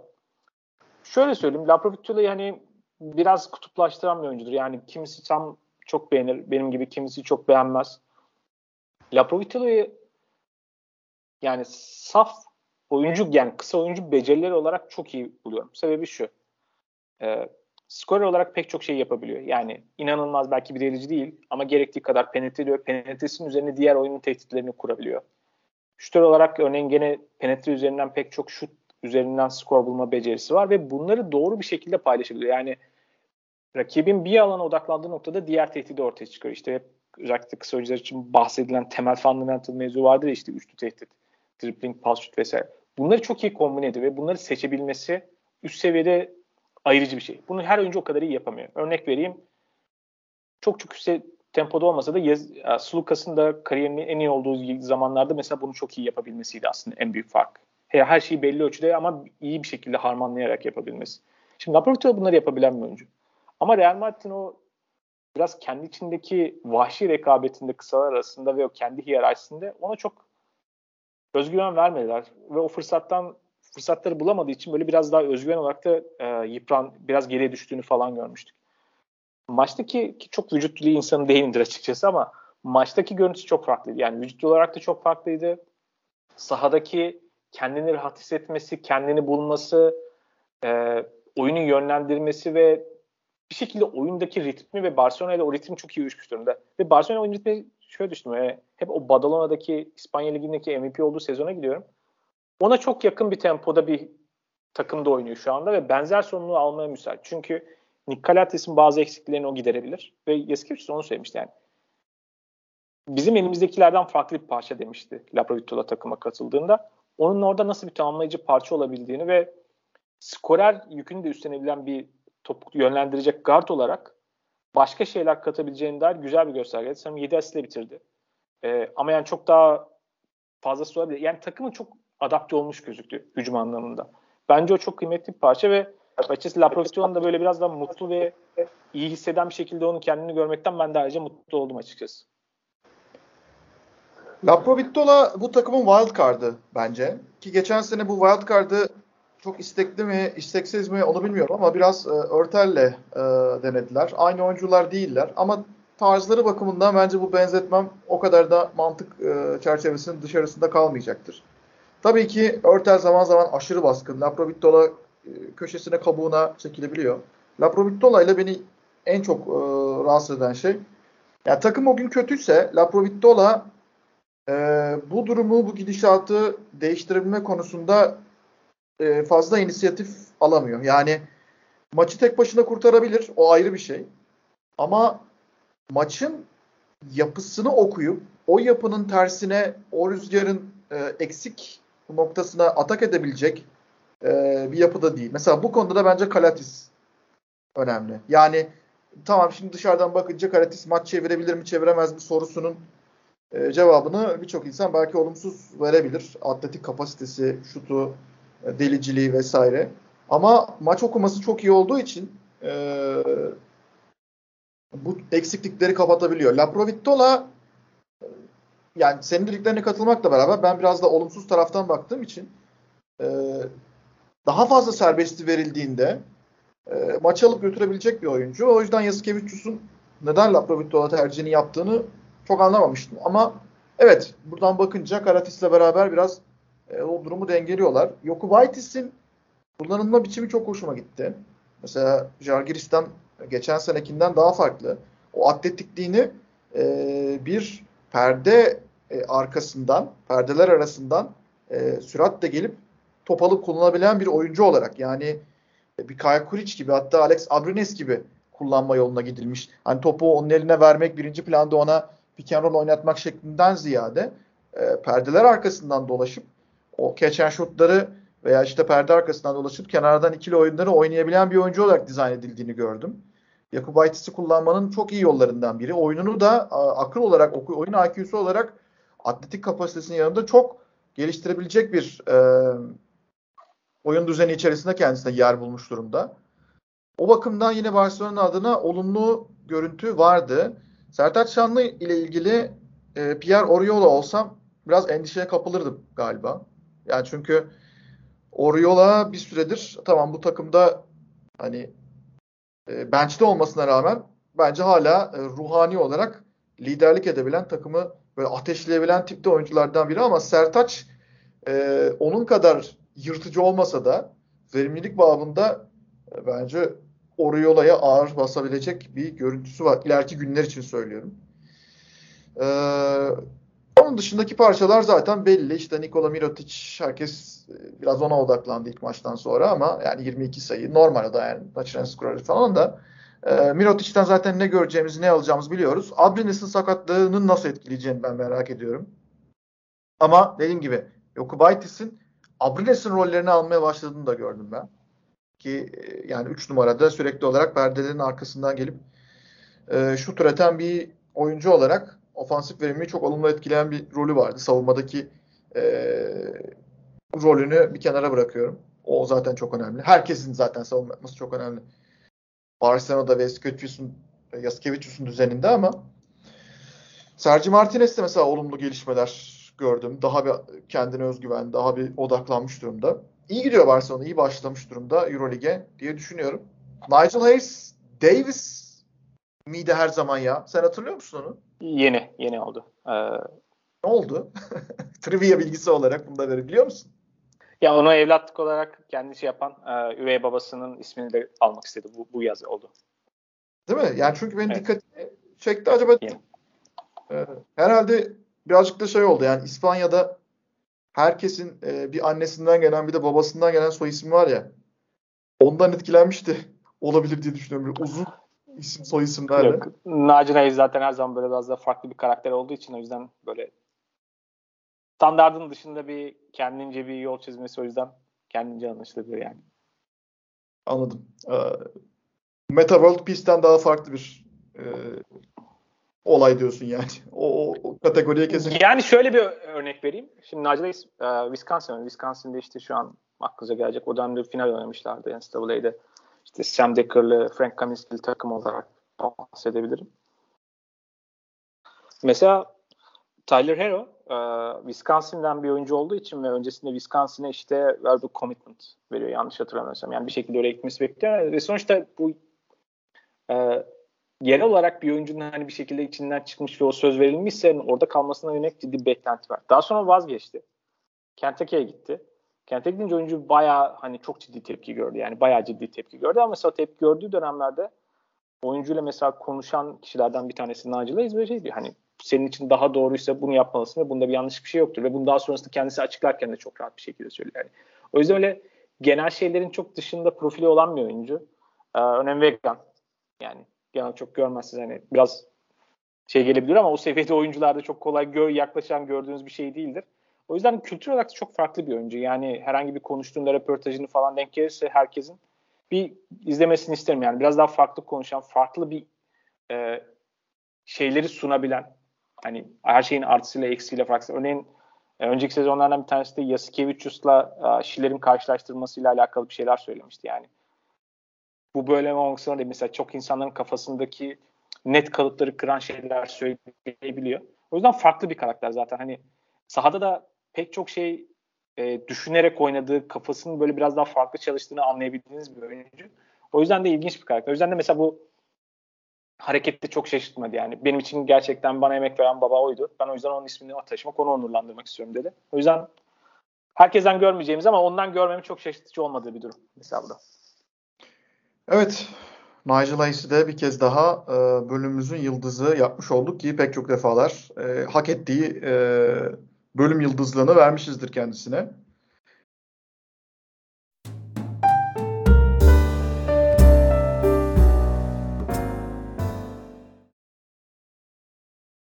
E, Maccabi Bayern, Wilbeck'in çok konuşuldu. Ee, ya bence Wilbeck'in orada Tyler Dorsey ve Elijah e, Bryant'ın gidişinden sonra hatta Chris Jones'un gidişinden sonra böyle sanki aradığı alanı bulmuş gibi geldi bana. Ee, bilmiyorum ne dersin? Ee, yani artık ben kafama göre o son topları da kullanırım. ilk topları da kullanırım. Hatta gerekirse bütün topları ben kullanırım ama ben bu maçı aldırırım takıma şeklinde bir e, clutch e, performansı oldu. E, Siferopoulos'u kafaca rahatlatmış olabilir. E, Wilbeck'in orada tek e, lider olarak kalması, tartışmasız tek lider olarak kalması. Ama sezon böyle e, geçer mi? E, ondan emin değilim. Bayern yine 3-4 tane çok ciddi eksik de. Bu arada Vladimir Lucic'in gitti sakatlık değil ceza. galiba takımın güç ağırlık çalışmasına geç kaldığı için takım kuralları gereği ceza almış. Yani şu Bayern'e orada öyle bir 17-18 sayıdan galiba geri gelme opsiyonu 28'e 5 abi. İkinci çeyrek. 28'e 5 seri verdiler. 28'e 5 şu Bayern'e. Yani e, o yüzden ben Maccabi adına soru işaretlerini e, taşımaya devam ediyorum. Yani Wilbeck'in bu işi nereye kadar götürebileceği konusunda şüpheliyim. Şüphelerim var. Bilmiyorum sen de bir birkaç cümleyle alalım bu maçtan izlerim. Abi ben şey düşündüm maçı izlerken. Allah dedim bizi dinleyenler şanslı. Ne diyorsak ne diyorsak o çıkıyor resmen böyle sezon öncesinde böyle şey spoiler gibi oldu dedim podcast yaptığımız podcast. Ne dedik abi yani Wilbeck'in de bir yere kadar gidebilirsin. Bir yerin oyuncusu, bir yerin takım olursun diye konuştuk. Hatırlarsın bakalım konuşurken. Tam olarak oydu yani. Tamam işte abi iyi, iştör. Yetenekli oyuncu. Şu an hala hazırda Euroleague'in en iyi 5 oyun kurucusundan bir tanesi midir? Yetenek açısından dersin muhtemelen. Ama bir yere kadar gelebiliyorsun, bir yere kadar gidebiliyorsun. Yanına onu dengeleyecek oyuncu koyamazsan yani üzerine gidip Derek Williams falan gibi anlamsız hamleler yaparsan işte bir yerlerin takımı olabiliyorsun. Evinde mükemmel bir seyircinin önünde, gerçekten mükemmel bir seyircinin önünde 20'ye vuracağın maçı böyle son topta zar zor kazanıyorsun. Ee, yani Maccabi'nin bence tavanı çok belli. Yani Wilbeck'e bugün maçı kazandırdı. Ee, ama e, sonraki 5 maçı kaybettirse kim şaşırır? Kimse şaşırmaz. Evet. Bu arada Otello Hunter'ın e, saç açılımıyla saçlardan da konuşuyoruz bugün. Jack Reynolds'ın aynısı e, olmasına e, bilmiyorum bir yorumun olacak mı? Yani ben bir ara ikisini aynı oyuncu zannettim. Bir dakika Jalen Reynolds öbür tarafa geçmemiş miydi ya falan dedim. Böyle bir arada bıraktı beni o da. Hunter orada biraz e, trolleme yapmış abi. Çok açıktı bence de. evet. E, o da tek farkla biten böyle çekişmeli bir maçtı. Wilbeck'in clutch performansıyla 69-68 biten bir karşılaşma. Monaco, Mike James. Monaco'yu Mike James'ten daha çok beğendim ben. Mitrovic'in e, alan açma, oyun açma. Ya yani Fenerbahçe bu konuda ne kadar e, eksik bir görüntü çizdiyse Monaco'da tam tersine çok pozitif bir görüntü çizdi bence. Kesinlikle Mike James'in üzerine yazacağım bir maç değildir bu. Mike James tamam iyi oynadı. Ama e, takım olarak hücumda nasıl etkili olunur? Mike James'li bir takımda nasıl e, koridor açılır? E, nasıl rahat baskete gidilir? Ve elindeki kaynaklar nasıl iyi kullanılır üzerine güzel bir klinikti açıkçası. Tamam Panathinaikos iyi değildi ama ya Panathinaikos'u da zaten konuştuk bir yere kadar bir takım diye. Ama ben Monaco'nun bu sene gerçekten playoff adayı olduğunu düşünüyorum. Ben izledim maçı da şey çok üzücüydü. Koskoca Panathinaikos Monaco'dan bile daha yetenek seviyesi düşük takım kuruyor. Koskoca evet. Panathinaikos. Koskoca. Yani modern çağda en çok Euroleague şampiyonluğu yaşayan takım. Monaco'dan daha yetenek düşüğü kadro kuruyor. Papapetru, LeBron James gibi oynamaya çalışıyor falan. Yani dünyanın en anlamsız. Ya Papapetru bugün şampiyonluğu taşıyan mücadele eden bir takımın yani en iyi 5 oyuncusundan bile olmaması lazım. En iyi 3. 4. oyuncu olursa abi playoff'ta kalırsın diye konuşmamız lazım. Abi bu olmaz. Ya çok üzücü. İstediğin kadar bütçen düşsün abi. Bütçen 1 milyon değilse istediğin kadar bütçen düşsün abi. 6 milyon 7 milyon gene harcıyor Panathinaikos. Ya bunu nasıl yapıyorsunuz? Ya Diamantidis hocam bu takıma bir el atın ya. Ya kurbanınız olan Monaco nedir abi? Monaco ya. Monaco. Yani bak ben şeyi söyledim hatta yazı yazdım. Orada da onu söyledim. Bence Euroleague tavanı beklediğimizden çok düşük başladı. Ben oynayan 19, 18 takımın çoğunu beğenmedim. Yani Panathinaikos'u beğenmedim. Maccabi'nin problemleri belli. Bayern'i beğenmedim. Ee, Kazan Zenit bence ikisi de çok geçen sene altındalar. Ee, işte Baskonya çok kötü girdi. Alba Berlin çok kötüydü. Çok çok kötüydü. Evet. İşte Fenerbahçe, Kızıl Yıldız ya en az 10-12 tane takım çok kötü girdi abi sezon. Ve yani endişe verdi bende. Ama bütün bu kötülük arasında en kötüsü Panathinaikos'tu abi. Kataş'ı niye kovdunuz abi? Bu kadro varsa niye kovdunuz abi Kataş'ı? Yani Prentice ne yapsın bu kadroyla abi? Bu kadroya bir şey yapamazsın. Bu nedir abi kurban olayım yani. Koskoca ya ben gerçekten çok izlerken içim şey oldu ya böyle. E, içime ağladı yani. Oradan Jeremy Evans geliyor. Okoro White üzerinden bir şeyler oynamaya çalışıyorlar. Yani çok üzücü. Gerçekten çok üzüldüm ben. Monaco'da şey en azından ilk galibiyeti uzun süre beklemeden ama e şey böyle daha böyle dengeli bir kadro oluşturmaya çalışmışlar. Bence o kadrodan Brock Bottom'u göndersinler. O biraz gereksiz olmuş. Biraz daha farklı bir oyuncu bulabilirler ama yani işte Devan James'in ölçüsünde ilerleyecek gibi gözüküyor. Ama çok düşünüldüğü kadar ben düşün ya en azından sezon başında düşündüğüm kadar böyle çok ayrı değiller. Yani bir şekilde e, Mitrovic o şeyi e, veteranlarla daha şeyleri bu, bu seviyeye daha yeni yeni çıkanları e, birleştirmeye başarmış gibi gözüküyordu. Daha gözüktü en azından. Yani eldeki imkanlarla e, açılabilecek en iyi setleri açmaları e, çok hoşuma gitti benim. İşte işte Alfa Diallo geliyor mesela. E, mesela veya Donatas Motoyanas geliyor. Jakobo Ottara geliyor. Yani bu adamlar nasıl oynar? Bu adamları abi birebir de bırakacaksın. E, Motoyanas çembere yakın birebir oynayacak. Ottara biraz daha uzaktan yüklenecek. E, işte Mike James'e alan açacaksın. Westerman topsuz perdelere gidecek. E, Will Thomas orta mesafe şutunu kullanacak. E, böyle kenar köşe e, alanlarından. Hani ne yapılması gerekiyorsa bu arada Parisli de hiç fena başlamadı. Yapılması gereken set yerleşimlerini alan düzenlemelerini gayet iyi yaptı Monaco. Bu konuda e, bence iyi bir sinyal verdiler. Panathinaikos'ta da şu Nemanja Nedovic bir noktada artık biz nereye geldik havasında 7'de 0 attı ya. Yani Nemanja Nedovic'i her zaman her akşam çok iyi oynayan bir oyuncu olarak değerlendirmemiz mümkün değil ama bu kadar da kötü olması sebebi takımın genel görüntüsünü görmesiydi bence. O da biz nereye geldik diye düşünüyordur. Yani Priftis'e üzülüyorum. İyi takımlar kurabilen bence becerikli bir koç. Bu takım ve bu kadroyla işi gerçekten çok zor olacak gibi gözüküyor. Son maçımız bir tane kaldı. Azver Jalgiris. Burada da mesela ben Jalgiris'ten çok ayak yaşadım. Doğrusunu söylemek gerekirse maçta birinci odaklanma noktam işte sizin bahsettiğiniz geçen hafta Eli Okobo önemli bir e, ekleme demiştik. Eli Okobo gayet iyi başladı Asvel'de. E, Osetkowski o da benim favori oyuncum. Hiç iyi başlayamadı. Çok anlayamadım yani. TJ Parker'la olan diyaloğu çok iyi gitmemiş belli ki. Berbat bir maç çıkardı Osetkowski ama genel olarak Asvel bence Jalgiris'in çok e, kötü olmasından kaynaklandı bu biraz. Hem savunma hem hücumda. Ben Assel'in oynadığı basketboldan sonra playoff yarışında olacağını düşündüm. Ben ben Yama bir şekilde daha işin içine girerse Hı. sanki böyle ya playoff yapamaz. Ama böyle yarışın ucundan böyle abi son 6 haftada şu 4-5'i kazanırsak belki playoff yaparız heyecanını yaşatacakmış gibi geldi bana. Okobo çünkü Okobo gelecek yaz döneminin bence en çok konuşulan oyuncusu olur.